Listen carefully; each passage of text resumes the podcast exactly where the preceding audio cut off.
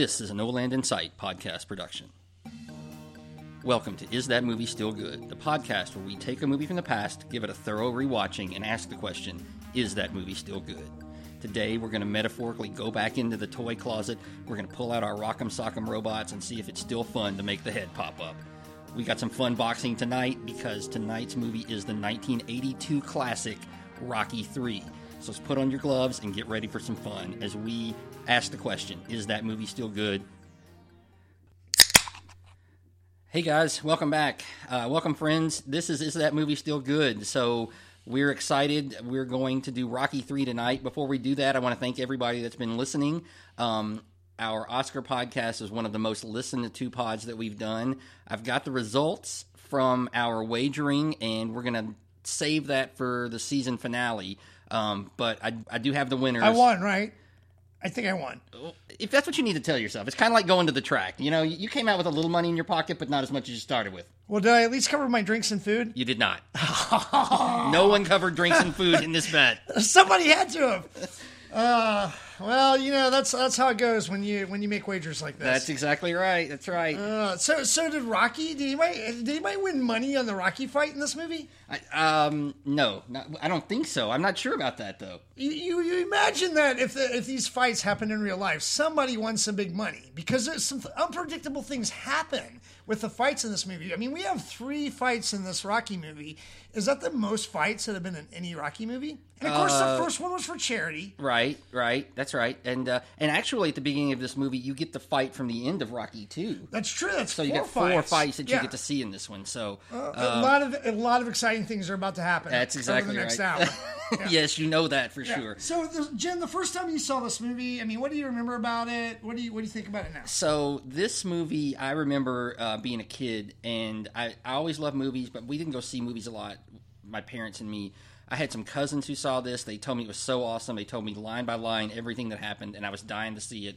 My parents let me go see it. This was kind of like that transitional phase from like when your parents, like dad, took me to see Superman and Star Trek, and then otherwise it was oh, they're re-releasing Bambi. Let's go see that. And so uh, this was kind of like when I was getting to go to the movies by myself for the first time, and everything about it was awesome. I know this movie really well. Um, but I probably haven't seen have seen it once in the last 15 years or so. And the reason I saw it then was my daughter, my oldest daughter, was about 10 or 11, and she talked to me about wanting to see a Mr. T movie. Um, well, there's only one that you need to see, right?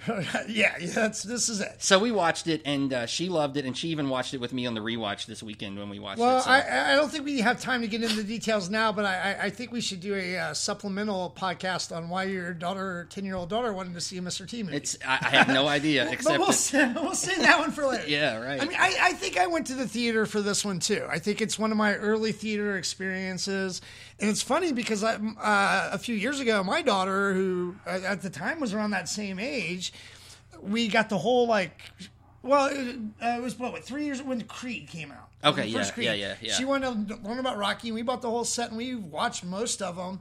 And I mean, she enjoys the franchise as much as I do. I, I it's almost, it just doesn't relate to time.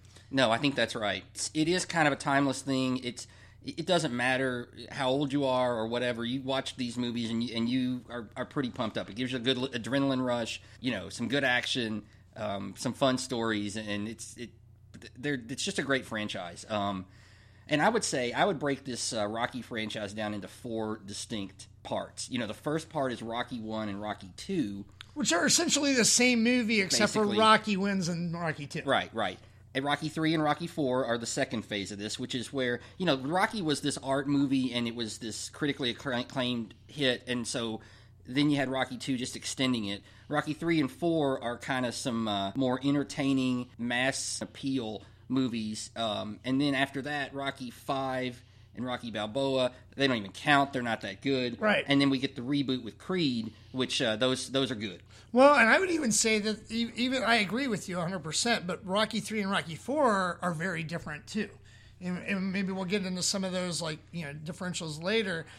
But the is this one of the? It, I mean, obviously it is one of, but is it the best long franchise of all time? When you think of the the movie franchises that have had like eight nine Yeah, type movies. yeah, yeah. And it's and it's hard these days because of the, the Marvel movies and things Mm-hmm. like that. It's like is that really a franchise because it's not a linear story. Right. So that I think you have to capitalize it into is, is a linear story. Mm-hmm. So you have like Godfather, you have Star Wars, you have Jaws. Maybe I don't know. It's right.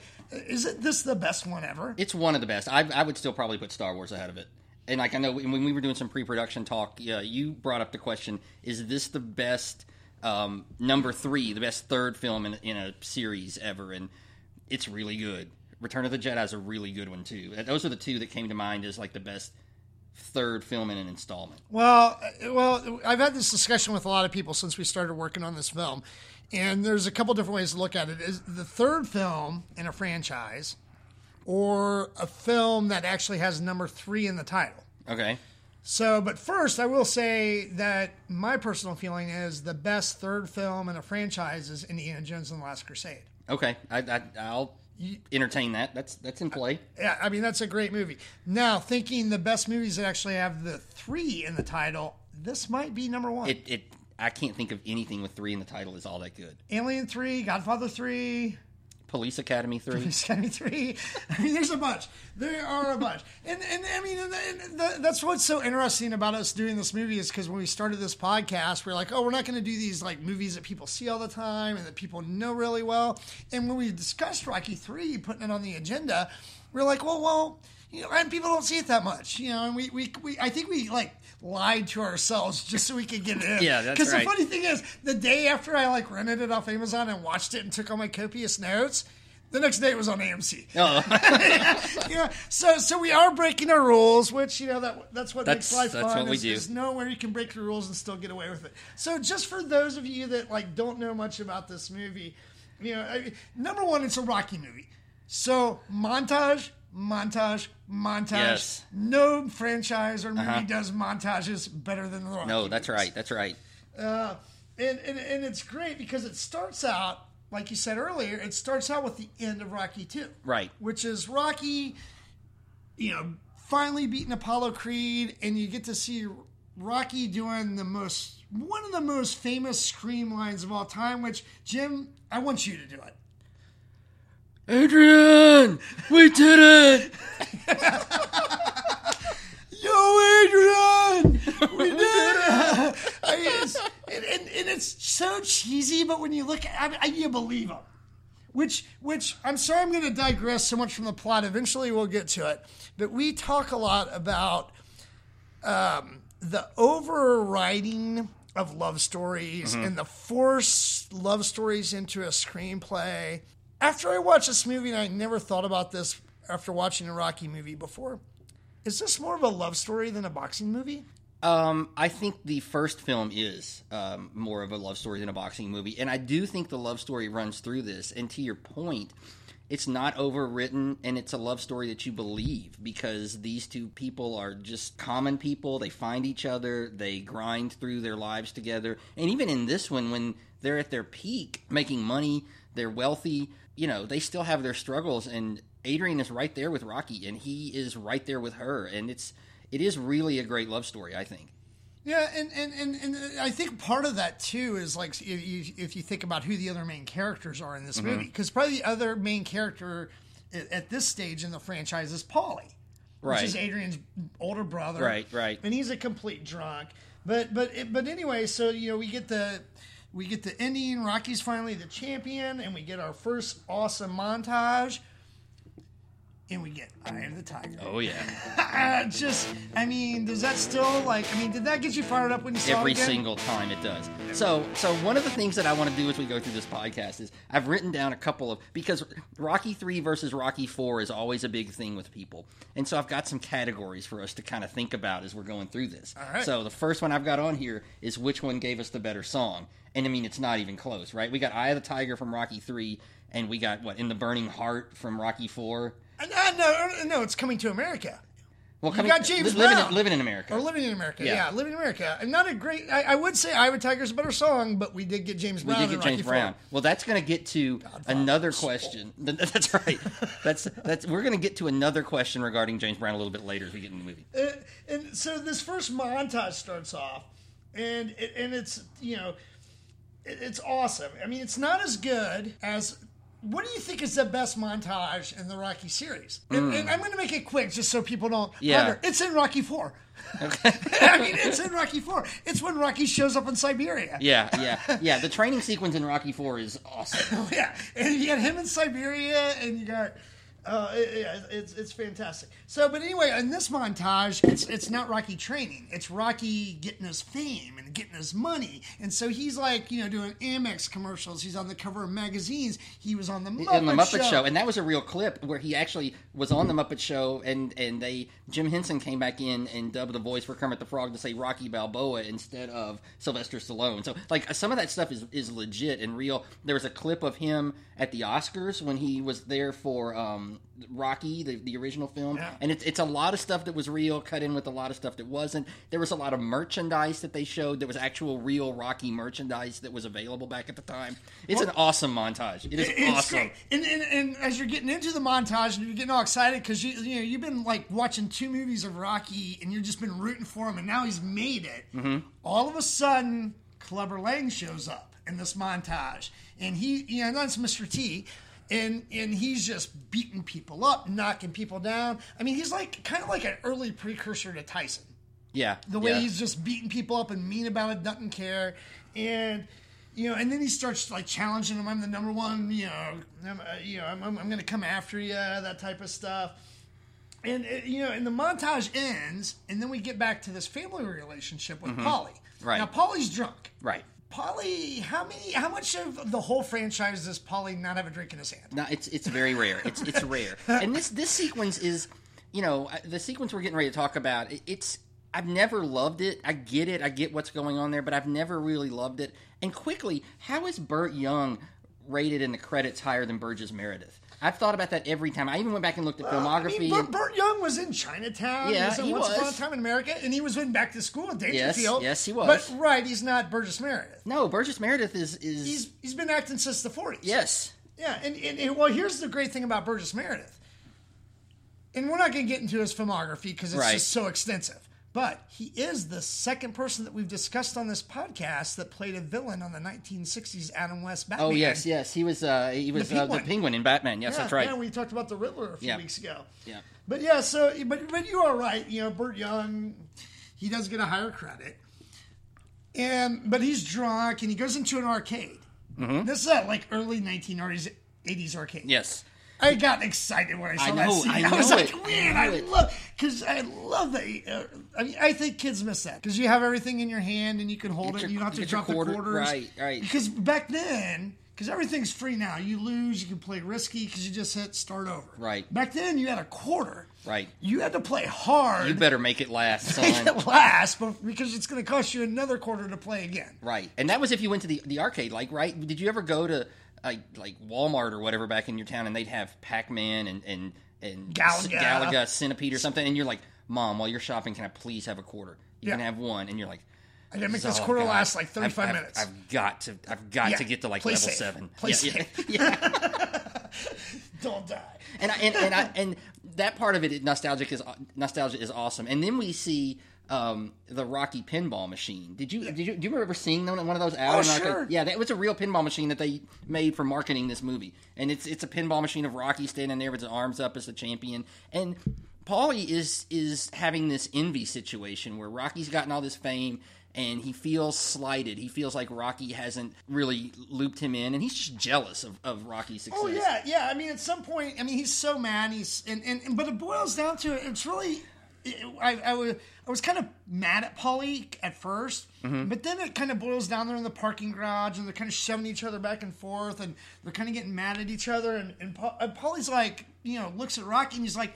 Can I just get a job? Yeah, yeah. You know, can, can I just want a job? You Right. know, because you're rich now, and you you're not giving nothing to me. And not that Paulie, not that Paulie deserves it, but Paulie was in the corner Sure. for the Apollo fights and has stuck with him and has known him since it's his brother-in-law. Well, and I suspect. I mean, if you that- if you went from like nothing like Rocky was at the Mm-hmm. beginning of Rocky One, and now you're at Rocky Three and you're loaded, Right. you know, and your brother-in-law at least hadn't betrayed you, Right. I mean, Paulie's an idiot, but he hadn't betrayed him. Right. Wouldn't he at least throw him some bones? Yeah, of course. And I think Rocky, I think Paulie is taken care of, but I think that there probably is some pride too, right? Like if you grew up on the working streets, like you don't want a handout. You want to work, you want to be valued. And I think part of his whole frustration is like, I'm here, I'm along for the ride, but can I please just have a job? Can I work for you? Can I be involved in the, all of this process so that I have some value in all of this? And you know what? Rocky gets it, and Rocky just turns to him and said, All you had to do was ask. "That's right." and and Rocky is and and and, and Paulie's coming at him, and Rocky is getting ready to fight him in this you know thousand dollar suit with his overcoat. It's by the way, Rocky's suits in this movie are amazing. He is well because he's rich now. Yeah, he's rich, and and the he he's a handsome man in a fabulously tailored suit Well, every and time he you turn and around. This was the movie. He cut his body fat down to like three point eight percent. All he was Yes. like eating was like rice and chicken, or That's right. No, I don't even think he ate rice. I think it was like egg whites and like chicken for eight weeks straight. Just shredded Yes, himself. yes. just completely shredded himself for this movie. So then, anyway, we cut to Rocky and Adrian in bed together. So, I mean, what do you th- what, what do you think about Rocky's wife? Yo, Adrian. so Talia Shire, she's um, hasn't done a lot that you're gonna know. She got nominated for two Oscars, got nominated for um, Rocky, and then for Godfather Two. But I mean, do you think that? I mean, if you think about her career, though, I mean, she, like you said, I'm not gonna say she's a bad actress, Right. She just hasn't been in a lot of things.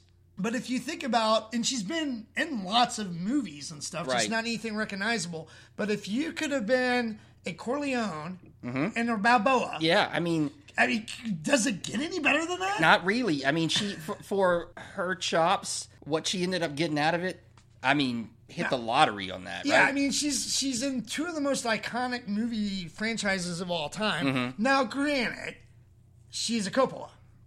correct. You know, she's Francis Ford Coppola's sister. Yes, Uh, which does that make uh, Paulie Francis Ford Coppola's stepbrother? I guess. I don't know how that works. right, yeah. I, I don't know. right. I don't know how that works. But Have you? Let me ask you this question about Talia Shire. And uh, have you ever been attracted to Talia Shire? Have you ever looked at her on screen and been like, she's not a bad looking woman? well, I, I wouldn't say she's not a bad-looking woman, but Right, have but I ever been like, is she? Like, am Talia- I really hey, she's attracted got to it her? going on, right? Yeah, Is she is she a head turner?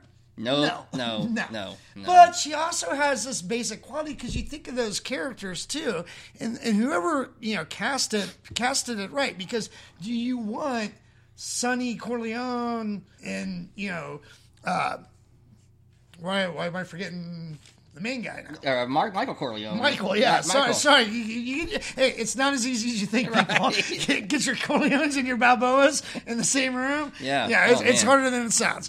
But anyway, I mean, you know, you know, she's just the younger sister. She's kind of, yeah, like you said, Mm-hmm. And, and they needed somebody homely for Rocky, right? They you did. did. You could. You couldn't you, could, you had to be homely for Rocky Yes, because yes. he he wasn't. If you think back to Rocky one in the first like thirty minutes of that film, he wouldn't have fallen in love with some like you know. You know, Pam Anderson, Right, type right, person. right. It's like he just wanted somebody sweet and loving that like appreciated him. right. That's You right. know? That's right. And same thing, you know, in the in in in the Godfather, in the Godfather, she was almost like the daughter that- Right. that loved her daddy. Yeah. Yeah. You Yeah. know? Yeah. Yeah. Right. Either way, she was casted well. Yes. And, and I think this whole movie was casted well. And of course, you can't say Rocky 3 was casted well because essentially it's the same cast, let's progress from the movie. But if you think about like the, the cast in this, you know, you also, we talked about Burgess Meredith.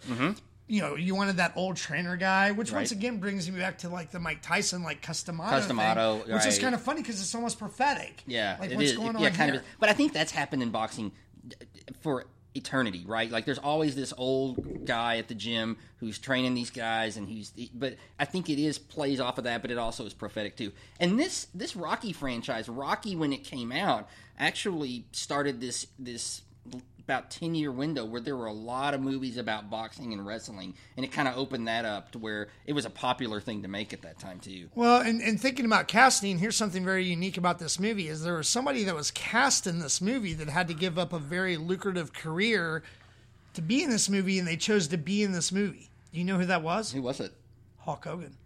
Oh, oh. Well, see, I read a couple of different things about that. Um, what what, what did he have to give up for the, the show? He Vince McMahon fired him from Oh. the WWF because Hulk Hogan said I wanted to be in this movie, and at the time, Mm-hmm. of course, Mr. T was wrestling. Hulk Hogan was one of the biggest draws in wrestling. oh yeah, for sure. Well, he so so the story I read had um, Stallone's people, Stallone wanted him for this this thing, and uh, Hulk didn't think it was real. He was like, "Nah, not really." And then he was wrestling in Japan or something, and he got a Western Union actually from Stallone that said, "I want you in this movie. Call me." And he called him immediately and said, "I want it. I'm in. I'm, I'm in 100." percent So let me ask you this: Were you real big into wrestling as a kid?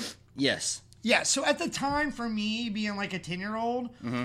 Hulk Hogan being in this movie was insanely awesome. Yes, it was. It was so awesome. I mean, we watched it every Saturday. I could I could rail off. You want to know? Junkyard Dog, Iron Sheik, Andre the Giant. Yeah, Nikolai Volkov, Iron Sheik, uh, uh, you know, Jimmy Superfly Snuka. Right, right. Uh, I mean- Macho Man Randy Savage, Rowdy Roddy Piper. King Kong Bundy. And, and, and I will tell you this. So, um, and, and this was actually a few years even after this movie was made. Our high school football team, when I was like a freshman or sophomore, we went to Hara Arena in Dayton, Ohio. Uh-huh. Shout out to all the Ohio listeners to watch a WWF event.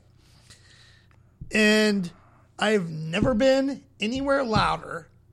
The only thing I can compare it to is I went to a NASCAR race once. Mm-hmm. That was pretty loud.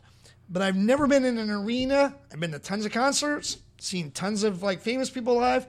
Never been in an arena as loud as it was when Hulk Hogan walked in. I believe that ring. in the '80s when that happened. Oh my goodness! It blew, uh, yeah, it it permanently did damage to my ears. You know, here's another interesting thing about wrestlers is they're all um, independent contractors, so they have the hardest taxes to do of p- anybody in America. Because, like, if they wrestle in Ohio and they make money Yeah. there, they have to file Ohio taxes, and then they have to turn around and file Georgia taxes after they wrestle in Atlanta. So it's probably like you know 30 different states that they have to file taxes in. So whoever their accountants are, they're getting they're making their money. And we, and we will accept uh, offers to promote uh, tax companies for the right price. Absolutely correct, correct. Just saying that. So so anyway, And, so, and we'll promote a wrestler. I mean, like honestly, we're good with that. we'll, we'll do whatever.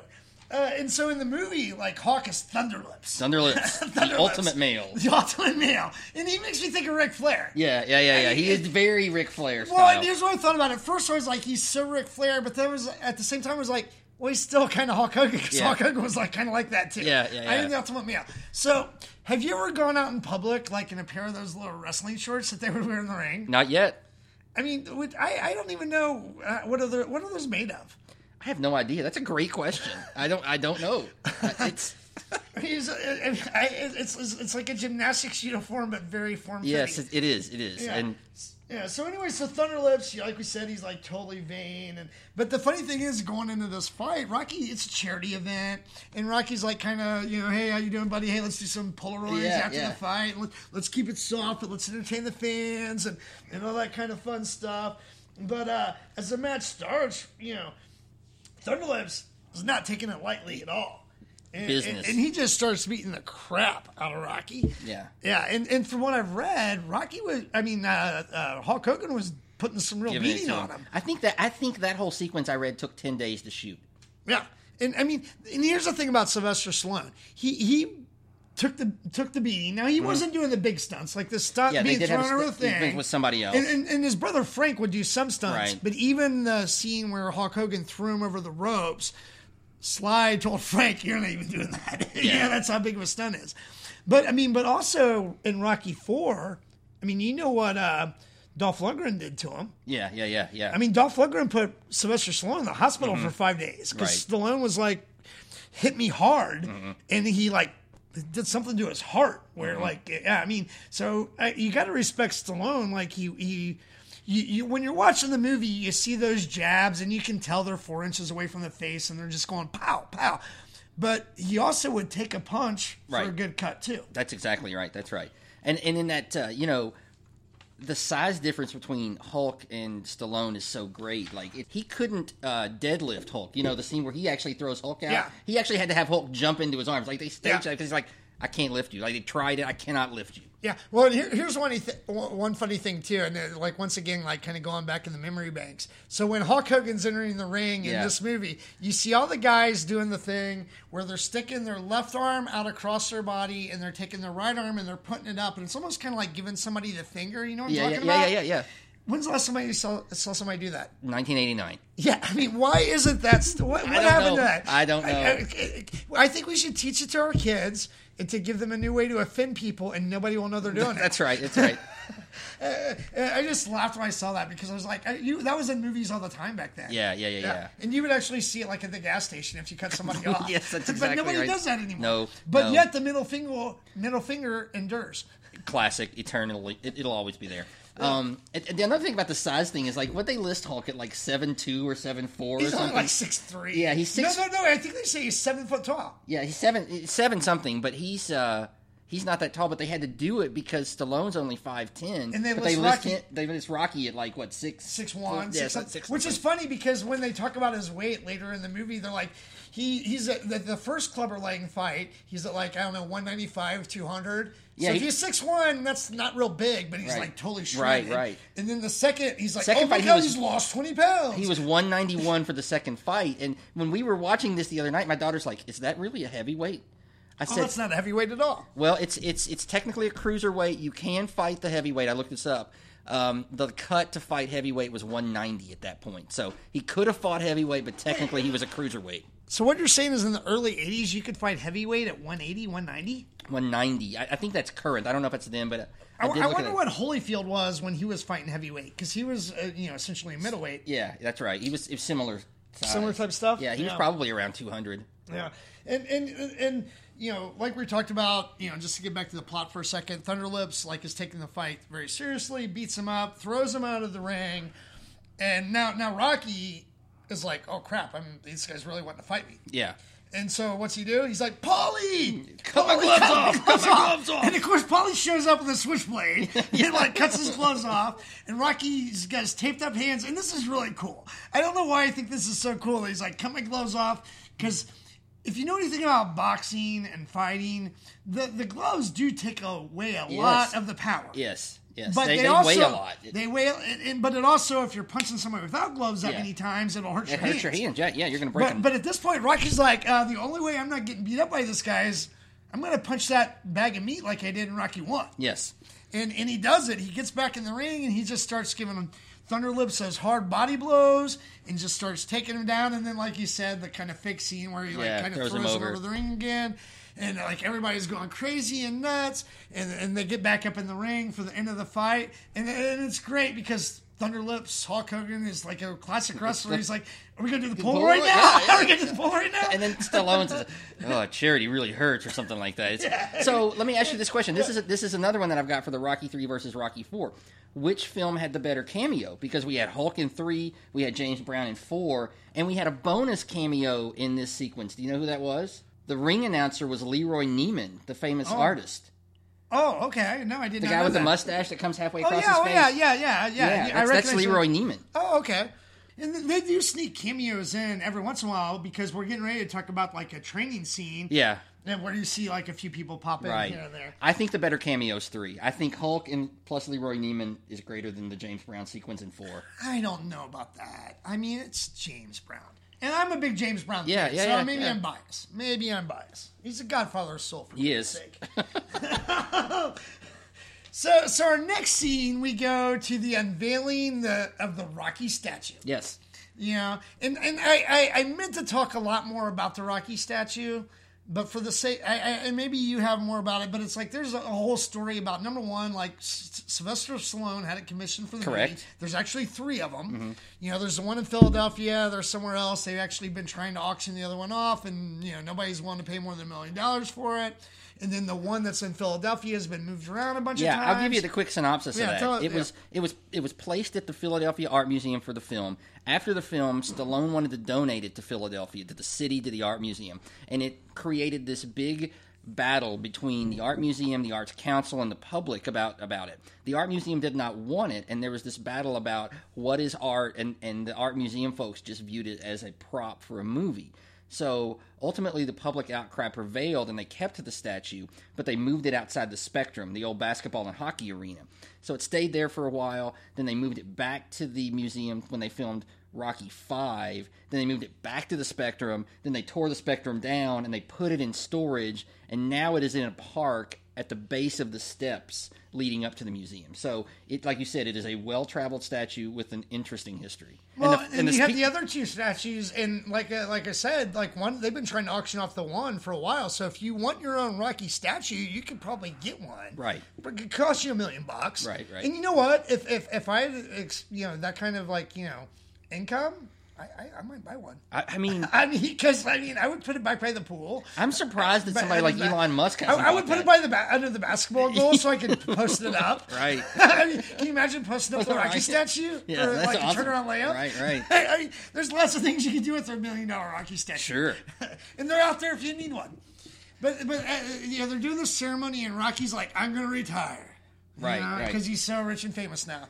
And but guess who's in the audience? Clubber Lang. And Clubber Lang has been there at all of these things. And that's an interesting thing about this movie. Like, Clubber's there watching some of Rocky's title defense fights, and Clubber's in the crowd at the, the charity match with Hulk Hogan. So he's there, but there's never any attention. It's almost like he blends in, except he's Mr. T. And how is that dude not? How is that dude blending in? Like, how is nobody paying attention to him? But he's in the crowd there, and he loses his mind. So is he stalking Rocky at this point? A little. I mean, can he get a restraining order against Mr. T? Uh, well, probably not because he's buying tickets to things. He's going to public events. He's not outside his house or anything, right? like not yet. Not yet. Not yet. Yeah, well, and that's the thing though. But towards the end of the the ceremony, the statue ceremony, he does kind of step up through the crowd, and he's like, "I got you." He's like, "I'm the number one contender." That's I. You're afraid. You won't fight me. You won't fight me. And Rocky's kind of laughing him off, and then like a scuffle starts, Right, and they, oh next thing you know they're almost fighting in the. well, they're almost fighting because because in one of these in a classic scene, he's like, "Hey, woman."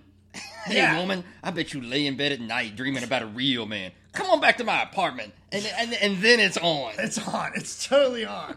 It's totally on from there. And Talia Shire and, and, and Adrian's kind of like, well, She, she I thought mean, about it for a second. She thought for a second. she thought about for a second. Yeah, she did. She's like, I'd like to rub that mohawk. yeah, that's right.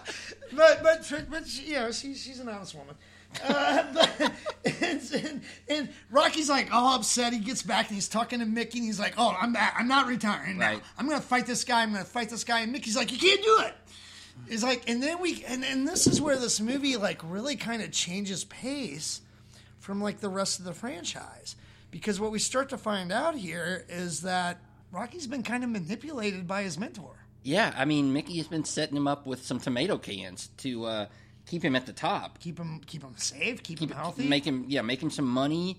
And, um, you know, understandably, this happens all the time in boxing where guys kind of lose their hunger. And, uh, Well, I don't think Rocky ever lost his hunger. I don't think I he don't did think he knew what was going on. right, right. It's hard to blame Mickey, but at the same time, you know, Rocky was a competitor. He, he wanted Sure. to fight. Well, and we don't know that there were any legit challengers during this time, right? Like if if, if Tyson had Holyfield or something like that, you know, like the, you, you know who you want to fight. But if there's nobody out there, there's no big gun. Well, and they did a montage, of course, of Yes. Rocky beating up like eight or nine people, and you'd say you're fighting maybe one to two people a year back then. So that was like a three, four, or five year span of Rocky fighting. So Th- Rocky this movie, felt like he- the chronology of this was four years from when he beat um, Apollo. Apollo. to this Yeah. movie. It's, it's Right. what it's supposed to be. So Right. you know, a couple of fights a year and, and beating uh, you know some mid-level challengers. right. It- but I mean, you kind of understand like Rocky thinking like, "Hey, I'm the, I'm I'm I'm the best." Of course. But then you have your manager saying you can't win. You can't Mm-hmm. not, you cannot win. And so Mickey and Rocky get into this big argument and fight about it. And Rocky convinces Mickey, I can do it. I can do it. I want this chance. Mm-hmm. And so Mickey decides, okay, all right, I, I'm in. I'll, I'll, I'll, I'll support train you again. And you, and you have this like moment of like, like where it's just kind of very emotional between the two of them, and you think that Rocky's kind of starting to see like, hey, I need to take things seriously now, Mm-hmm. you know. But when they start training, they're like at like a hotel. It's like a complete circus, Right. You know, there's like merchandise being sold. I saw like a Nike stuff. Yeah, you it was- remember that? Yeah, yeah. And, you, and you know the scene where he's he's on the bike and the blonde comes up and says, "Can I get a kiss?" That's his wife. That's his first wife. That's his Yes, first that's wife. right. Yeah, yeah, that's yeah. his first wife. Rocky just, hey, I'm Rocky. They're doing the speed bag thing and they're punching it around. And- and just kind of like almost shadow boxing in the ring when he's supposed to be sparring. It's a Right. very, very uh, half-assed way to train. Right, and then of course, what what do you think's happening on the other side of this Oh, montage? I mean, uh, Clubber's Clubber already doing? said, "I live alone. I train alone. I'm going to win the title alone." And he's just he's just doing sit-ups and grunting. yeah. And he's just grunting like crazy. yeah, it's like he's just like running. It's like, and he doesn't have a trainer. Which Right. makes no sense at all. Right. Because there's no way you would become the number one heavyweight contender without, Without a at least trainer. a trainer. Yeah, and he's least got guys in his corner. He does. Yeah. He's got and there's one guy who looks kind of like Morgan Freeman. Morgan Freeman auditioned for that role. Did you know that? I did not know that. Morgan Freeman auditioned to be Clubber's uh, uh, corner man. and Morgan Freeman Freeman's probably in his like 30s by then. Yeah, yeah. So yeah, yeah, but yeah, so you know, Clubber, you know, the whole montage, Clubber's training hard, Rocky's just putting on a show, and so then we get to the fight, Rocky versus Clubber, part one, mm-hmm. and guess who one of the guest call you know call guys is on the at, uh, on the uh, edge of the ring that's calling the fight. First time we get to see him in Oh this yeah, movie. it's it's uh, Apollo Creed. yeah, Apollo's Apollo, back. Apollo. So Carl Weathers. Well, so hang on, hang on. Before we get into that, let's right. let's get to the build up for this fight because I I would contend that Mr. T as Clubber Lang is one of the underrated villains in film history. Like he is so good at being so bad, and like he's they're p- hyping the fight, and he's on a talk show, and you know the, the sportscaster says, "Do you have any predictions for this fight?" He said, "Prediction." My prediction is pain. or he's like, "Do you do you uh, do you hate Rocky Balboa?" He's like, "I don't No, hate." no, no, that's that's, that's before the second Oh, fight. second fight. Oh, Oh, yeah. yeah. no, no, we're not gonna do it yet because All right. you know we both want to do it. Yeah. you know we both want to do Yeah, it. yeah, yeah, yeah. And, and, and those of you out there listening that know what we're talking about, just wait. It's Yeah, coming. it's coming. It's coming. Yeah, right. coming. You're right. I got to have. But anyway, he's he's talking a little bit about you know, and and then, uh, but but you're right. Apollo is ringside, and Apollo is Yeah. going to go up into the ring, and he's gonna, you know, he's still this showy, flashy figure, uh, uh, master showman, right? And he's Oh, Yeah. he's going in there. He's like he's like he's like how Sugar Ray Leonard still yeah, is. very much, very much. Yeah. That's a great great analogy. Yeah. And uh, so It- but before the before they actually they're Right. Mm-hmm. coming out of the locker rooms and they and they converge right before they get ready to get into the arena. Yeah. And of course, Mr. T starts talking smack again. Of course. And you know, Rocky starts talking smack back to him, and there's like a little scuffle. People are kind of bumping people around. People are getting knocked down, and Mickey gets knocked down by Mm-hmm. Clubber Lang. right. And Mickey's not feeling too good after that. Yeah. Well, Clubber's a big guy. Yeah, he is. He is. And and so like Mickey though, like they got to take him back to the uh the locker room. Right. They go back to the locker room, and and, And, and Rocky's like, "Hey, we're canceling the fight. I, I need you in my corner. Mm-hmm. We're canceling the fight." And and you know, of course, Adrian's back there, and Paulie. I think Paulie's back there. He's honking Right. off at the door, and and Mickey's like, "No, you gotta fight. You gotta fight, Rocky. Right, You gotta fight." Go fight him and beat him up. you go get him, Rock. and, and Rocky's like, all right, I'll go do it. I'll go do it. I'll be, I'll be right back. And so Rocky gets in the ring with Clubber. and he's clearly distracted the whole time. Like, like Are you making excuses for Rocky? No, no, I'm, I'm telling you. Because no, because no. This is the fascinating thing about what's about to happen. Does he get his head knocked off in two rounds because of the distraction of Mickey dying, or the distraction of being rich and famous in his poor training regimen? I think it's both. It's I think he's going to lose everything. both of It's both everything, Yeah. which you don't, which is so great about when you think about this franchise and what they built you up to Yes. this point Yes. uh, of, of this character. Right. It's fantastic. I mean, it's it's this character because you think about who are the most iconic characters in film. Who? Well, Rocky's up there for sure. What I mean, else you right, got? Right. What I else you got? I, I mean, um, Luke Skywalker. Um, Um, he's not even the best one in his no, no, franchise. not. no, no, no. I mean, uh, uh, Anakin Skywalker. Indiana Jones. Indiana Jones. is one. Um, uh, Don Corleone. Don- those were my top three behind this Yeah, one was those- Don Corleone, Indiana Jones, and Anakin yeah, Skywalker. Yeah. Just like that like you know you, you just see them emotionally go up and down Right. now indiana jones not as much he's just fun He's to just a- watch yeah. he's just he's just fun Right. to watch and don corleone he's just don corleone He's yeah. but anakin skywalker you see his emotion go up and down and you see this with rocky too Mm-hmm. Yeah. and, and and people that might overlook this movie or not appreciate it don't realize this character, the depth Mm-hmm. of, of this character. But but but anyway, he decides to go back out and take on the fight. Right. And, you know, he, he gets knocked out in two rounds, and he comes back into the locker room, and you know Mickey's just like barely breathing. He's like, "What happened? What happened?" Yeah. Is it, and it was a knockout. Oh, Yeah, and how many rounds? Two rounds. I know? knew it, kid. I knew it. Yeah, uh, uh, yeah, and did, did, what, yeah, good job. And, and, and I don't know if it's ever said, but Mickey's implying you won. Right. You Mickey Mickey's eyes are closed and he ask what happened, and, and Rocky diplomatically says it was a knockout. Awesome. What round? Second round. Awesome. Awesome. Kid. Awesome. And and Mickey finally opens his eyes a little bit and sees Rocky's face that looks like a T-bone steak, and then he closes his eyes and you see this tear start coming down his face. But but Rocky wouldn't admit that it was him. That Correct. He didn't up. say I, I I got it handed to me. Yeah. He he basically did, and Mickey did not know until that moment when he actually opened his eyes and saw Rocky, and saw his face what had actually happened. You see the tear roll down his face, and that's it. Yeah, and, and it's, a, it's it's it's a really sad scene and very emotional, at least at, the, at a Rocky movie level. Yeah, I think so. Yeah, I- and and and the, and, and then you see um, Rocky's response to it because now Rocky's like, "All right, so you told me that you kind of staged these easy fights for me, but I said no, I'm going to go fight like the number one contender that's really tough. He whooped me. Mm-hmm. You're dead."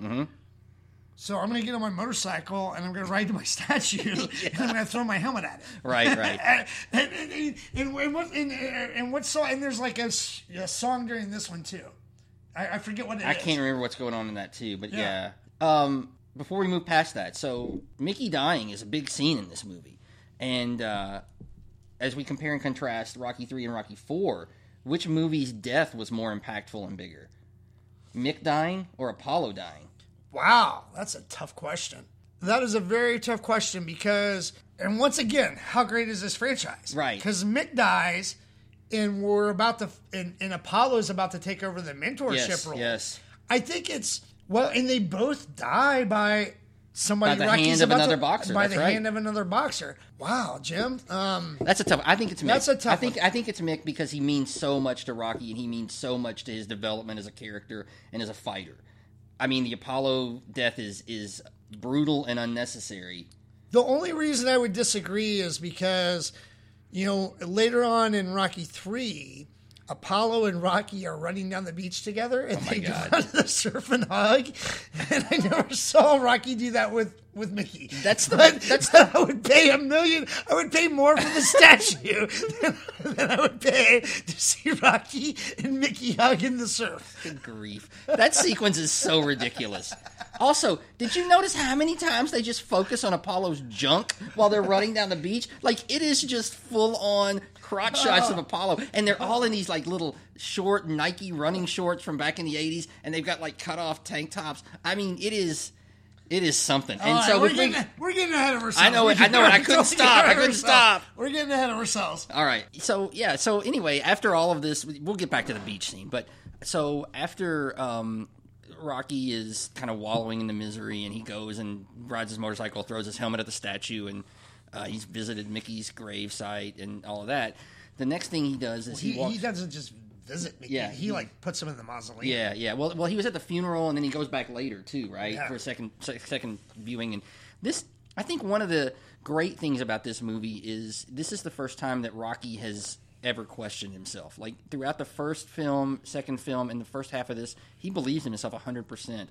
And now his his confidence in himself is really, really shaken to its core. Well, that's a big question here. Is it's like who is Rocky's biggest opponent in this movie? Right. It's it's himself. It's course, himself. Of course. Yeah, it's his, it's himself. So he goes back to um, Mickey's gym as he's like just thinking about Mickey and all of this, and he's in this dark gym, and he he hears this voice behind him, and it's talking about the eye of the tiger, and he's he's what? And it's Apollo, and Apollo walks in there and uh, starts talking to Rocky and saying, you know, when you beat me, you had the eye of the tiger. You know, we had it, and and you don't have it anymore, and uh, he's you got to get that back. You got to get that back and uh, you know he he then they talk about it and apollo offers to train him and uh, you know rocky is concerned at first but ultimately he takes uh, apollo up on that and apollo's you know he's, he's gonna okay but if we if we do it you got to be all in We're doing it my way. we're doing it my way and you're going back to the beginning you're going back to your roots Yeah, so he, he takes him out to L.A. right he goes back to where apollo came from from, from Right. his gym right Right, and so they go into the gym, and it's you know it's it's a bunch of African American Mm-hmm. boxer guys that just you can just tell they're just staring at him, staring him down, and they have the eye of the tiger, Right. Because they're just wanting to fight them fight themselves out of their poverty, if there's Mm-hmm. trouble, things like that. They're fighting for something, and it reminds Rocky at one point he was like that too. yep And it's like, and, and Apollo like really sinks that into Rocky's head. Is it's like you want to be a champion, you got to be fighting for something. Right, and and Rocky doesn't buy in immediately. He thinks No, he he, buys in. He He he, he thinks he is, but he's not all in, and he's still really really questioning himself.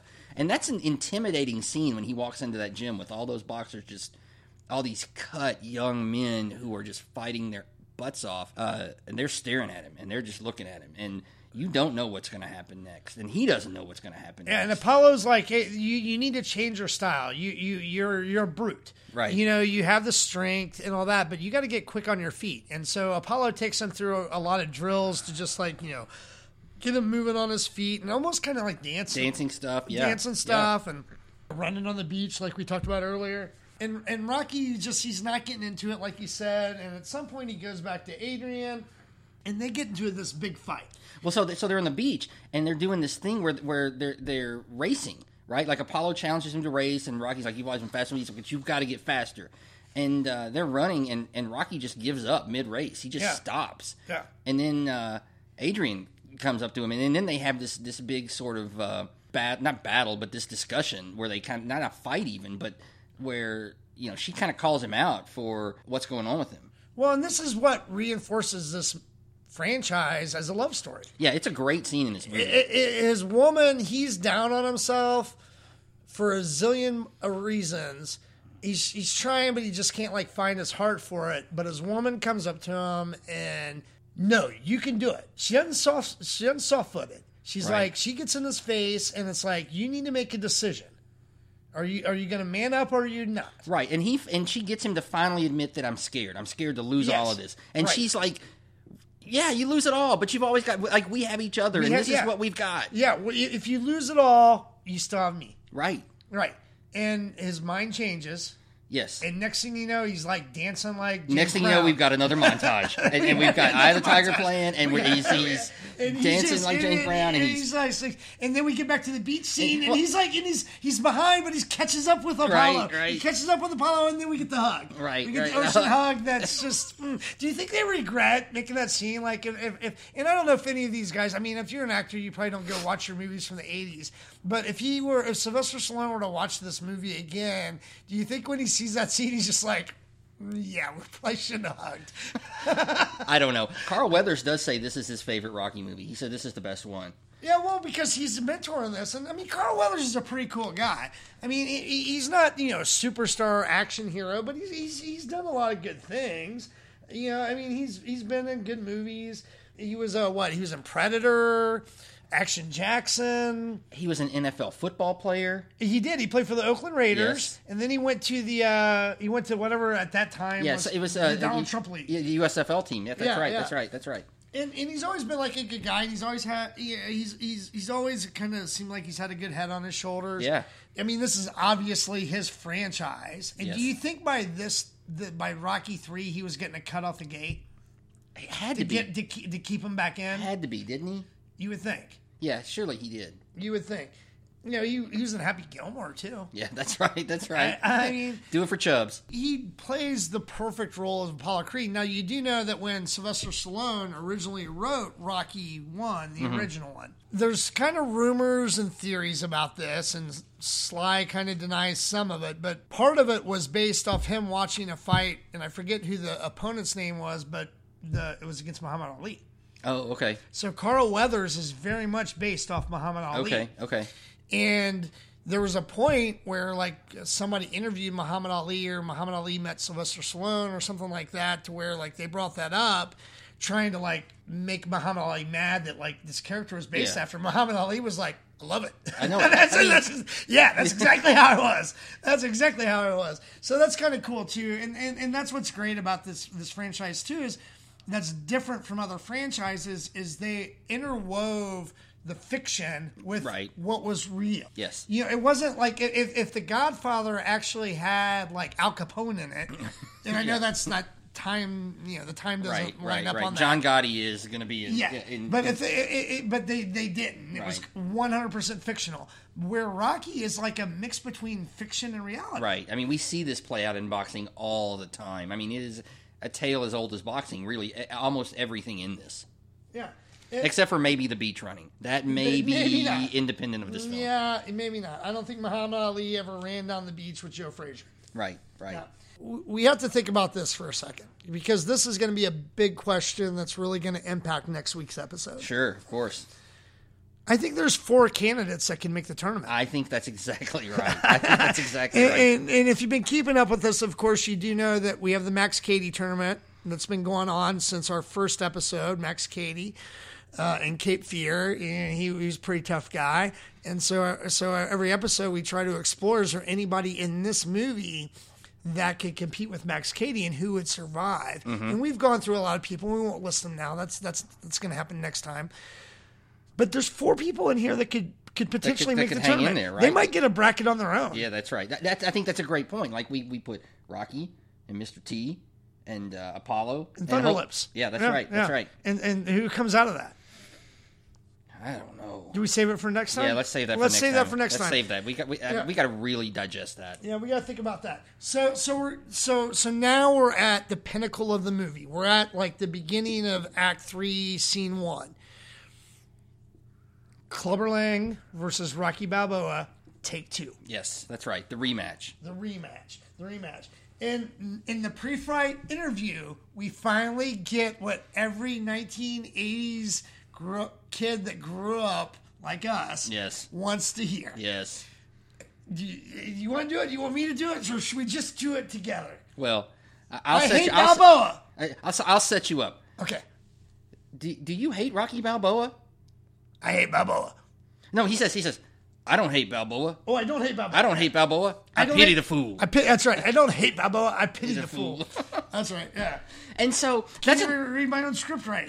well, so I, so I, one of the great things I love about this movie is um, all of the Mr. T lines. I mean, they're all so good. From "Pity the Fool" to you know the first match when he looks at Rocky and just says "Dead meat," or my prediction, pain, or in the last fight when he looks at him and says, uh, "I'm gonna bust you up." I mean, it's so good. Well, Mr. Mr. T is such a fascinating character. The way that Mr. T emerged in the '80s is incredible, insane. You know, I mean, yeah, I, I, I'm not going to get the chronological Right, part of right, it right, right, right.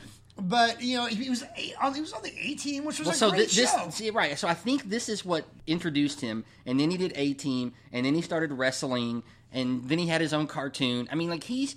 I would. I, let me ask you this question, and I don't know the answer to it, but I would put him probably in maybe the top ten celebrities in the '80s who influenced pop culture.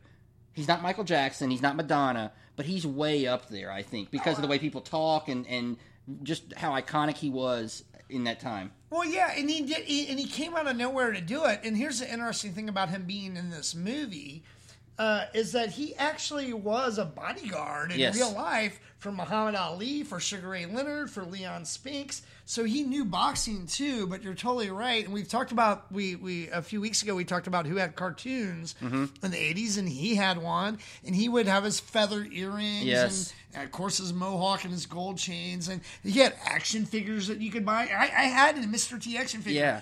I don't know why. I don't know what I did with it. Right. mean, was I taking But- my action team Mr. figure or uh, action figure against GI Joe? Right. I mean, where did he he's, fit in? He's so action- much larger than life. This character that he created, and he's this big guy, and he's got this haircut, and he's got this mouth on him, and he'll say things. But he's a fascinating guy. He grew up super impoverished in on the south side of Chicago, which actually you know That's Clubber Lang was right south side Chicago, Chicago. His his mom was making like I, I I don't it was ridiculous small amounts of money, uh, welfare, and he um he grew up very poor. Uh, didn't do well in school, but was a good kid. He he very respectful of his mother, very strong in his you- Christian faith. and, and you might not know the answer to this question, and maybe maybe one of our listeners does. Does but when did he get his break? Because Well- you think about like Michael Clarke Duncan, right? Yeah, yeah, you know, yeah, it's like he was discovered in like a gas station parking lot. right. You know, it's like who discovered Mr. T at- where he got his big break? Do you have any idea? I, don't. know. I don't know. I, so I know a lot about. I know more about his I mean, childhood. we'll, we'll give a five dollar gift card to a coffee place of your choice if, you, can, answer. Us, if you can Yes. tell us how Who- how did Mr. T, Mr. T get his break? how Mr. T gave his break. Yeah, well, he he he did okay in school, but he was a good athlete. He played football. He was a city champion twice in Chicago for high school wrestling. He got a scholarship to go to Prairie View A&M and play football. He only lasted one year, which I suspect was academics. I'm not sure what all went down with that. But then he got into the bodyguarding scene and was a bodyguard. He won some award for bodyguard of the year. He turned They around and awards for that? I, he, he won a prize for that and gave it to his church in Chicago. Oh. He's a very religious guy, from what you talk about. I heard him talking about one. I saw him with Howard Stern about 15 years ago or something. Talking about that, and Stern's like, "So you're a religious guy?" And he basically is like, "I pity the fool that doesn't love Jesus," and uh, and so he is. You know, he um very somewhat socially conscious. He does not wear his gold chains anymore. Do you know that? No gold jewelry. Yeah, anymore. he, I know he doesn't do that. He doesn't do the feathers. He did. He quit it after Hurricane Katrina because he felt like it was ostentatious and it was, you know, he, he sort of had this epiphany of um, poverty and downtroddenness of a lot of people, and he, he gave all that stuff away and got rid of it all um, after that. So he, he's a super interesting dude to me. Well, yeah, well, uh, and that's great, and, and he, plays his part well here. He's very, he was casted very well, and once again, it's like people that want to like kind of minimize, oh, it's just another Rocky movie. You know, there's a lot of great things happening in this movie, and uh, one one person I want to give credit to here is uh, is Bill Conti. Because he's the one that wrote the original score, the the theme that you know as the Rocky theme. Yes, What's there are more, right. but where does this stack up and what are the other iconic themes? Right. Well, s- music. Of, of music from from movies. Like Rocky is got to be in the top 10, right? And Easily in the top 10. And probably half of the other ones are John Williams, like Star Sure. Wars, Jaws. Indiana Jones, Jaws. You could even throw E.T. in there. That's a great Yep. score. I mean, but but um, it's it's one of the great musical pieces in movie history. Oh, I think so. And and the nice thing about it is, as opposed to like the John Williams stuff, and even within the Star Wars franchise, there's different pieces of the Star Wars stuff. I Right, mean, you right. have like oh the Darth Vader song, Right, you have right. the you know the the Rebellion song and things mm-hmm. like this. But with Rocky, you just have the Rocky Rocky theme, song. and it never gets old. And you every time you hear it, you old. I, are ready to go fight a battle. Like I'm I'm I'm I mean, badass. I'm a pump I mean, why is that? Why is that not my alarm clock song? right? Exactly. Because I would be like, I'm gonna shower so hard right now. I'm just right. gonna clean my body so hard. right. Right. So, and, and, and, you know, Bill Con- Bill Conti, you know, he he's done lots of things too. But but here's a, another funny thing about about this song is you know the original Rocky theme that he wrote for Rocky One. Mm-hmm. Uh, at the Oscars, you know what it lost to? no, I don't. Tell me. Evergreen from A Star Is Born. Yeah, Streisand. That's right. which is just ironic because we're recording this a week after the 2019 Yeah, Oscars right. and a Star Born Is Born. movie won there. So let me tell you this. So, Wait, I have one more. Okay, go ahead. Did you know that in one of the original screenings, instead of Eye of the Tiger, you know, where- you know where I'm going? Stallone originally wanted another one bites the dust in that that uh, Yeah, spot. Yeah, exactly. I was just trying to keep with the Oscar theme Yes. for this Yes. year, Well, let me give you another Oscar. but they nugget. couldn't. They couldn't get the. They, they couldn't get the rights to it, Right. and so yeah, so they end up with Eye of the Tiger. Of the which do you think? Because there's lots of Eye of the Tiger, especially from Apollo Creed in this movie. Was that in the movie already, and they wrote the song around it? I don't or know they about wrote the that. Yeah, song that's and a they injected it into the movie. Yeah, I don't know about that. yeah. Um, but I will tell you that um, on the subject of Oscar stuff and music, "Eye of the Tiger was nominated for Best Song, but did not win. So that year, here are the five songs that were nominated. Okay. Um, it might be you from Tootsie. How do you keep the music playing from Best Friends, Burt Reynolds movie? Um, if we were in love from a film called Yes Giorgio, which I've never heard or seen, and the winner was Up Where We Belong from Officer and a Gentleman. The Academy missed this one. They they blew this one thirty years down the road, but. Well, We I don't know. I mean, oh, I, I, I do. None of the other ones I know, but I do know up for uh, the Up Where We officer, Belong. Yeah, the officer and gentleman one, and that was a good, a good movie. And and but that's back when the Academy wouldn't give anything to anything action. Yeah, that's and- right. That, yeah. There was a stigma of action, and right. So all right, so let's talk about the last fight. okay, and it's going to be quick because it's it's it's it's. I'm not going to say it's not an exciting fight. It's a very exciting fight, but it's the same fight that you see at the end of every Yes, Rocky movie. yes. The only difference is is in Rocky One and Rocky Two, the fight that ended the movie both went like the full rounds, 15 rounds, I think. yes, where this one doesn't. It does not. And this is the last time that Rocky actually fights for the title on screen because when he fights in Rocky Four, he's in Russia. Drago. Yeah, it's not sanctioned, and then um, he never fights for the title again. So this is the last title fight that we see Rocky have. Yeah. Well, and, and so, you know, we talked about how, like, in the pre fight interview, Pity the Fool, all that. But then in the pre fight locker room, Apollo comes in and he gives Rocky a gift Yes, he does. He gives him uh, his trunks. The trunks he will eventually die in. I suppose that's true. but, but, Rocky wears them for he, that he fight. does. He does. And, yeah, and Rocky wears them for the. Do you think they were the same trunks? I mean, are they the same size? Can they pull that off? I don't know much about boxing trunks. I don't know either, but I mean, those guys are pretty. I mean, I, do, bo- you, do you think within the boxing like world, like where like the tight knit world, there's a different name for boxing trunks? Maybe so. I'm not. Sh- uh, yeah, I, I don't know. Yeah. Um, but yeah, I think they probably could because Apollo and Rocky are similar size. I mean, it's not like you know Vitaly Klitschko's giving them to Sugar Ray or something. That's true. That's true. And and this fight just starts off, and they're just beating each other up back and forth, back and forth, back and forth, back and forth.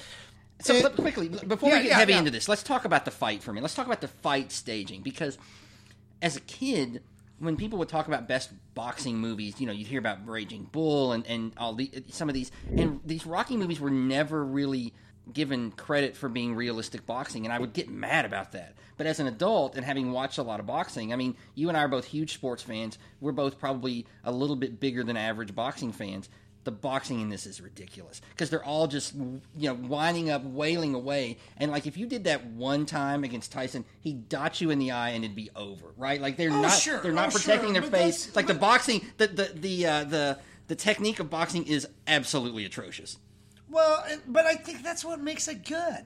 I'm not saying it makes it bad sound, and the just- sound effects are so great. oh yes yes You know, it's like a jab sounds like a train running into a, like a you know well, yeah well, and, these, and these punches that are lifting dudes off the ground Right. Yeah. Yeah. No, I mean, it, it is overdone, but it's consistent throughout the franchise, and it makes it good. I mean, it, it, to me, it's like that's kind of where it gets a little fictional, yeah for sure you know. And, but it's like it's like a, a, eh, it's still enjoyable because. And here's the thing about this movie too: is it's like Rocky one. You just were rooting for him, Right. and then when he lost, you're like, "Oh man, I'm so rooting for you." Rocky two, he wins, and you're just like, "Ah." right Rocky three, he's you find out he's you know he's he's not perfect. right he falls and then redeems himself He falls in, so you're still rooting for him, and so the over dramatic boxing scenes don't bug me because it's just like it doesn't matter. You're just like I know you're gonna win. I know you're gonna win, and I just want to watch you do it. Right, right. I just want to watch you do it. I just I, I want you to get beat up, and I want you to like fight back. Yeah. And that's what's so great about this movie is when Clubber Lang is beating the crap out of him, all of a sudden Rocky, nobody's believing it anymore in his corner. Mm-hmm. Adrian's like crying in the stands, but Rocky all of a sudden just drops his gloves and is like, "Hit me harder, hit me harder." Yeah, it's it's it's honestly a lot like Hulk Hogan when we would wrestle, right? Because Yeah. Hulk would end up like getting, you know, they, they he would be down a little bit, and then all of a sudden he'd get bug eyed, and, and he, he'd be hitting him. He's like, hit me again, hit me again, and then all of a sudden it's on. Like I'm going to finish you now. So, so have you ever thought about how paper thin Rocky's facial skin is? Yeah. because he's always cut. I mean, Yeah. I, I literally feel like I could go up to him and like flip his like eye, and he like a four inch cut. Right, right, yeah. but he's bleeding all over the place, and he's doing his like, oh yeah, right, and, and he's like, hit me harder, hit me harder, and Clubber's just hitting him as hard as he can, and like you were saying, in real life, the guy would pretty much be dead at this Yeah, point. yeah, that's right. But Rocky can take all those punches because Right. he's Rocky, and it's like it's it's, totally it- a ro- it's, it's very Ali style, right? Rope-a-dope, Right, right? I'm it's gonna, I'm gonna, I'm gonna, I'm gonna Yeah. s- make you spend all of this energy, and then I'm gonna take you. Yeah, I, I can take your best beating, and you cannot beat me because I'm Rocky Balboa. Right. Put it, give it to me, and that's exactly what happens. And Clubber Lang tires down, and then Rocky just comes in with those like haymakers, Yep. and Clubber's out. Clubber's out, and you think the movie's over, but it's Right. not yet No, no. because if you remember, Apollo Creed make it made a He may make, make agreement. yes, there was a there was a deal. I'll train you, but you owe me a favor. You owe me a and favor. Apollo brings this up two or three times. Remember, you owe me, champ. Remember, Rock, you owe me. And this Yeah. this, this this theme is running through the last forty minutes of the movie. So so so we get to the favor, Mm-hmm. and I remember this when I saw this movie the first time. Mm-hmm. I remember a lot of this movie, Right. Uh-huh. but this is such a great ending to Rocky Three, especially just the whole franchise.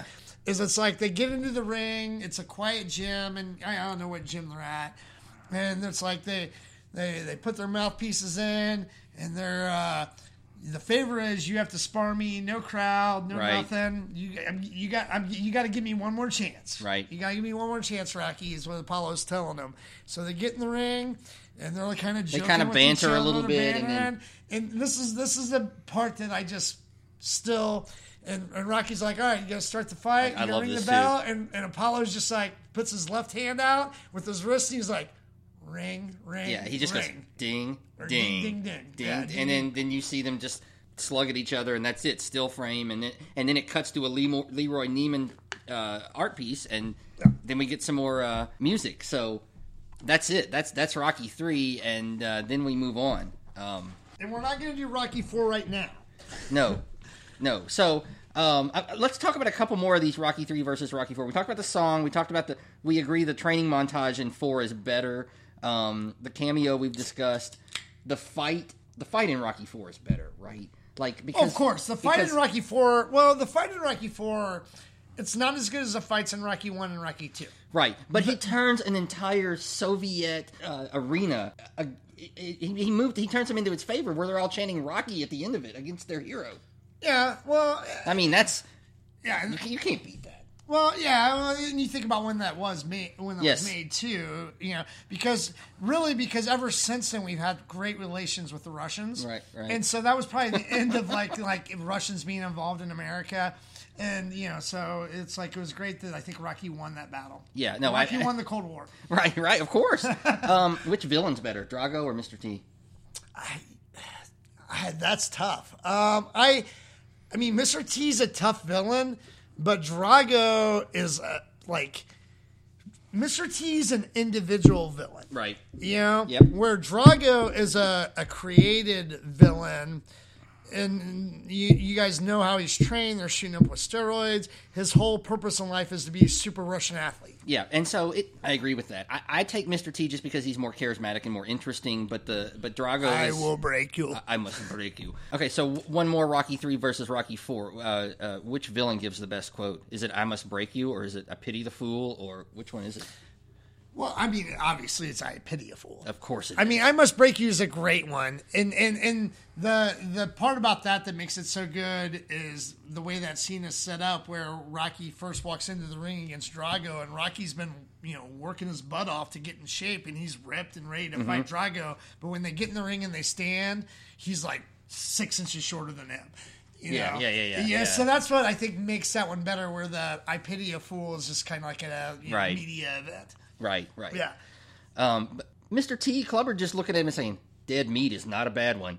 Yeah. That's not bad." Well, and the, and the other thing too on that one is the Mr. T quotes. Mr. T used those in his cartoons and Yeah, used them he- in he wrestling. used and them forever. he- yeah, he had like Mr. T once again how iconic and great he was. He had like five or six really good quotes, and I think you know there, there's probably other people in the '80s if we spend time thinking about it. It's like are known for like three or four like really good quotes. right. You know, Well, if Dolph Lundgren had had you know a better manager, he he could have parlayed his uh, evil Russian persona into uh, you know a career for three or four years in America, right? Oh, he Like- probably could have. He, he, he, he I, I definitely agree with you. He probably could have. Um, but I mean, that, but that, that there's a lot of nuances between Rocky three and Rocky four because when you get to Rocky four, he's now redeemed because he he beat Mm-hmm. he beat Clubber Lang, but he's kind of back retired again, right. and wanting to be a celebrity and just not really in you know. But then Apollo dies. Right, and then he's got to go. He's got to go back. And Yeah. we're not going to do a whole nother podcast on Rocky Four, but it, once again, how great this franchise like just transitions from one to the next. Yeah, You know, and and how and you know we we both admit Rocky Five Balboa not that great, but then Creed kind of picks it up a little bit. I mean, you think about Sylvester Stallone when he wrote this movie, the original Rocky One movie. He wrote it, and he started trying to pitch it, you know, to different people. And there was actually some studios that wanted to buy it, but they're like Rocky. Uh, Sylvester Stallone said, you know, I'm only going to sell it to you if I get to play Rocky. right. So do you know who, uh, some of the other people that the studios were wanting to No, cast? tell me, tell me on this. Yeah, so they uh they were like, "We'll buy your movie from you, and they wanted to cast Robert Redford Okay. or Burt Reynolds. Oh. So, if you would have done if you would have done Rocky One with Robert Redford, very good actor, Right. Burt Reynolds, you guys know how I feel about him. As Rocky One, would there ever been a Rocky Two? No, well, I don't think so. I think that's a great, great point. I think uh, Robert Redford in Rocky would have been awesome, but you don't have the franchise. And I think Burt Reynolds would have been fine, but I think Robert Redford would have been a great Rocky, Yeah, but not for. you would have had to make him a middleweight or something. yeah, right. Yeah, Yeah. yeah, yeah, yeah. That's right. That's right. or he Um, would have beefed up for the role. Right. Yeah. Um, but I, I obviously you don't have uh, Rocky three if, if you've got either of those guys or anybody else really playing. yeah, I don't role. I don't see Robert Redford fighting Mr. T. Not for long. not for long. But I mean, here's the thing about Stallone. It's like, I mean, of course he's been around forever, and he has actually so he's wrote or co-wrote 23 movies. And of course, the Rockies, the Rambo's, the Expendables, Cliffhanger. But did you know that he was a co-writer on Staying Alive?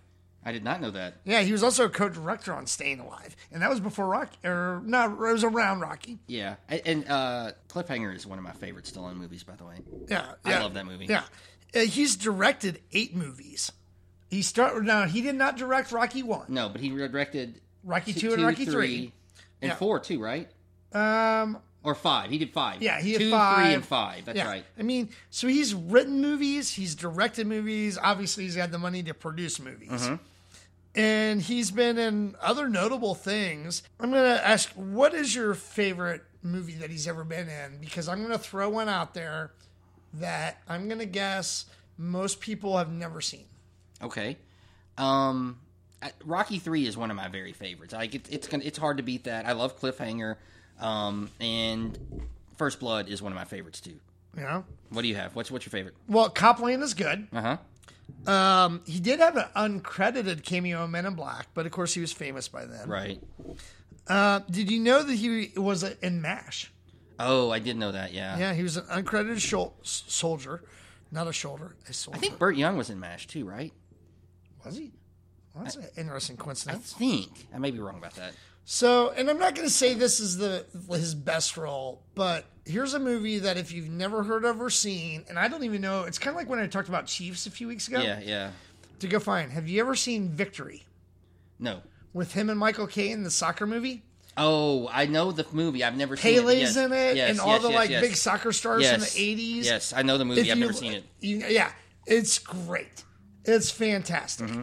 Um, I mean, if you like soccer, especially because they do a bunch of soccer moves, Pele Right. Oh, does a bicycle kick at the end. yeah. They're escaping like the Nazis. I mean, it's it's probably not as good as I remember, but it's just kind of funny that he was in that movie. Yeah, yeah. Uh, but uh, you know, he he. I, I know a lot of people don't probably think, but he's really up there. I mean, I I, I would. We've talked. We've had two Bruce Willis movies, but Mm-hmm. if you had to compare like a Bruce Willis Slice Stallone career, who do you put higher? Oh, I, I think I put Stallone a little bit higher. I mean, Bruce Willis has done more movies that are um that that you know that he's been leads in and done stuff, but I think the critical acclaim that Rocky got. I mean. Bruce Willis has never done anything like that. I don't think that's been quite that acclaimed. I mean, he was in Pulp, but he wasn't big. It, it wasn't Uh, when he had nothing to do with like Yeah, it wasn't his anything. movie, right? Like, and that, so- that's the difference. It's like Stallone, right? Writes, directs. It's like he. It's like I don't think he gets the credit for like that. He's like does a lot of things behind the camera in addition to in front of the camera that have been memorable. there are an awful lot of people who in the Rocky era uh, just kind of wrote him off as a dumb jock, basically. Right, Except that he's yeah. the guy that's writing it and directing it and doing a lot of the intellectual stuff uh, behind the camera. Yeah. So I mean, you know, you know, he's he's an interesting character to think about. I mean, and like you said earlier, this movie was made in '82. Quick stats, 100 minutes long, made Yeah. 270 million. And 1982 is a surprisingly good year for movies. I'm going to list you off some movies that were released in 1982. Okay, Okay. Gandhi won Best Picture, great movie. E.T., Tootsie, Wow. The Verdict, Das Boot, Sophie's Choice, Poltergeist, Blade Runner, First Blood, Annie for you kids out there. I mean, it's a really good year for movies Yeah. that are that are rewatchable even today. Yeah. Well, uh, yeah, and uh, uh, you're you're exactly right. I mean, there's And you have years that are like that. Yes, And usually what yes. you and usually it does pack into years. Mm-hmm. Yeah, because of the way the production lines up and things like that. Right. So Stallone this year had Rocky uh, three and First Blood out at the same time. That's pretty incredible. That those are two really good movies. Yeah. So I mean, you know, when you think about Rocky Three, there's a lot of things that like you know you think about. It's there's the nostalgia of your childhood and being in the '80s. There's you actually have a really good writer director that's created this character and this franchise. You have Don Corleone's daughter mm-hmm. that marries him. Um, you have Apollo Creed, and then specifically with this movie, you have you integrate the wrestling with Mr. T, the '80s pop, or excuse me, the wrestling with Paul Hogan, the '80s culture with Mr. T. The, it, it really is a really tight movie, and the question really that we need to ask though is if if if you're a 14 year old boy or girl and you don't know the Rocky franchise at all, would you start them at Rocky three, Yes. or would you say no, go back to Rocky one? No, I would start him at Rocky three because you're going to lose him on Rocky. The, the original film, you're going to lose him, I think, um, because it, it's more dramatic and it's more, um, it, it's it's more of a character study than than this one. This one, there's some action. There's some more interesting flair characters. I, you know, we we talked about it earlier. We both have teenage daughters who watched this movie when they were younger, liked it. I would start him. I, I think Rocky three or four is the perfect place to start, and then, um, well, you like this? Let's go back and watch some backstory. Yeah. But but I think that's a beautiful thing about this movie is So it's we're kind of we're, we're creating prequels out of nothing. Correct. Correct. But this movie is one you could drop in today, and like you said, a 14 year old boy could watch this and be like, "That movie was awesome." Yeah. So you would say uh, uh, uh, with our start at Rocky 3 go to Rocky 4 then go back Then to go back Rocky to one one, and and two. two. and if you care enough about it, maybe see five and then Balboa. Right. But either way, go see Creed. Go see Creed. Yeah. All right. Right. Yeah. I mean, there, there's a lot to do here. I mean, it's, it's, it's a long Saturday. It's a definitely long right, Saturday. right, right, right. Yeah, and, and and but I- I think either way you're gonna find it entertaining. So I mean, I guess we we got to kind of get to the like the, the the the point of all of this. Yes. Is I mean, is this movie still good? Absolutely, it's hundred percent good. When do you want to see it again? Tomorrow, Well, like maybe I said, not tomorrow, but I would I would watch this. I, I this is one like I said I it, I know this movie well. I've seen it a bunch, but I hadn't I, this twice in probably 15 years. I'll watch it again later this year. Well, I'll watch it whenever it's on. Yep, me too. I mean, we we've talked a bunch about like, oh, all right, if this movie was on, I wa- wasn't, I, I don't want to watch it. And if somebody invited me over, oh, I wouldn't see it again. If I'm flipping through the channels and nothing else is on, and I'm laying on the couch and this is on, I'm watching It's, it. it you sucked in. I I'm watching it. But I also want to say, for if there's anybody out there that's just not familiar with the franchise at all, start at one and that in in just Netflix and chill. Yes, I mean, as an adult, like now we talked about if you're a 14 year old, where do you start? But if you're an adult, if you're a fully formed adult who likes movies, Rocky, And you haven't seen this for a long time, right, Yeah, right. Starting it with the or haven't first one, seen it at all. the first one still holds up well. It's a great movie. It and it's You you will you will be sold into it. Yeah, and so quickly, I want to bring this up because I'm going to do this. Um, we talked about these first four. I am going to put up a poll on Twitter when we release this and uh, ask for what is your favorite Rocky movie, one, two, three, or four. So check that out and vote um, because I think it'll be interesting to see what people think about that. Um, uh, you know, they're, they're yeah. all for good. So We're all about audience participation yes, yes. as, So as well as we can. so look for us on Twitter and uh, look for that poll. I'll uh, post a link on Instagram or something too, or you know, a photo to remind everybody. But, Well, and look forward to our next episode. It's going to be a little bit different. yep. Um, we're not going to do our normal format. We we we're going to recap the year. We got a lot of different. We've got one more movie on. before we recap the year. Oh, we do have one more movie. We have one more movie. We, we do have one more movie. we, we have to recap the break a rule before we get to the, the end episode. Well, yeah, yeah, yeah. We have we, we have one more. Well, we have one more movie that we're going to do a comedy. I think. Oh yeah, that, that's right. We have two more movies to do actually. We do because uh, so it, it- you probably noticed by now, depending on the type of movie, comedy, drama, we, you know, we might have different personalities and different takes on things, but we have a lot of fun doing our comedies. We have a lot of fun doing everything, but our comedies are kind of uh, real special. So we're gonna give you guys one more comedy, Yep. and then we'll have our recap, Yep. our annual recap. We'll, we'll have our have our have our yeah yeah yeah that's right. yeah, that's we'll have our annual recap, and then No, we won't tell them yet what's going to happen Yeah, after that. right, right. We'll and then the season season one will wrap up, and we'll we'll go swimming for the summer. We'll take we'll take a little break for the summer. We'll actually keep working and record stuff and put it in the can, and then uh, get back fired up uh, later in the summer, early fall. So, um, so yeah, the movie's still good. What grade do you give it, Nate? A minus. I think that's right. I think A minus or B plus. I'm going to go A minus because I like it so much. If you if it doesn't hold a special But I will say heart- B plus without the Rocky soundtrack. Oh yeah, yeah, yeah. If you take the music out, it, it that, that drops it down a grade Yeah, yeah. for sure, for sure. Yeah. So A minus. Yep. So movie's still good. I, I give it an A minus two. Um, you know, B plus if you're a harsh grader, but still great. Um, so yeah, it's still good, and go see it. Uh, check it out. You got anything else? No, thanks for listening. Yeah, thanks for listening. Um, look for us on social media and uh, check us out. Download, rate, subscribe, review. We appreciate everybody that's listening, and uh, we're gonna keep on going, wrap up the season, and uh, then we're gonna retool and uh, get better for next year. So, uh, thanks again for listening, and we will see you again soon on Is That Movie Still Good? This has been a No Land in Sight podcast production. Copyright 2019. All rights reserved.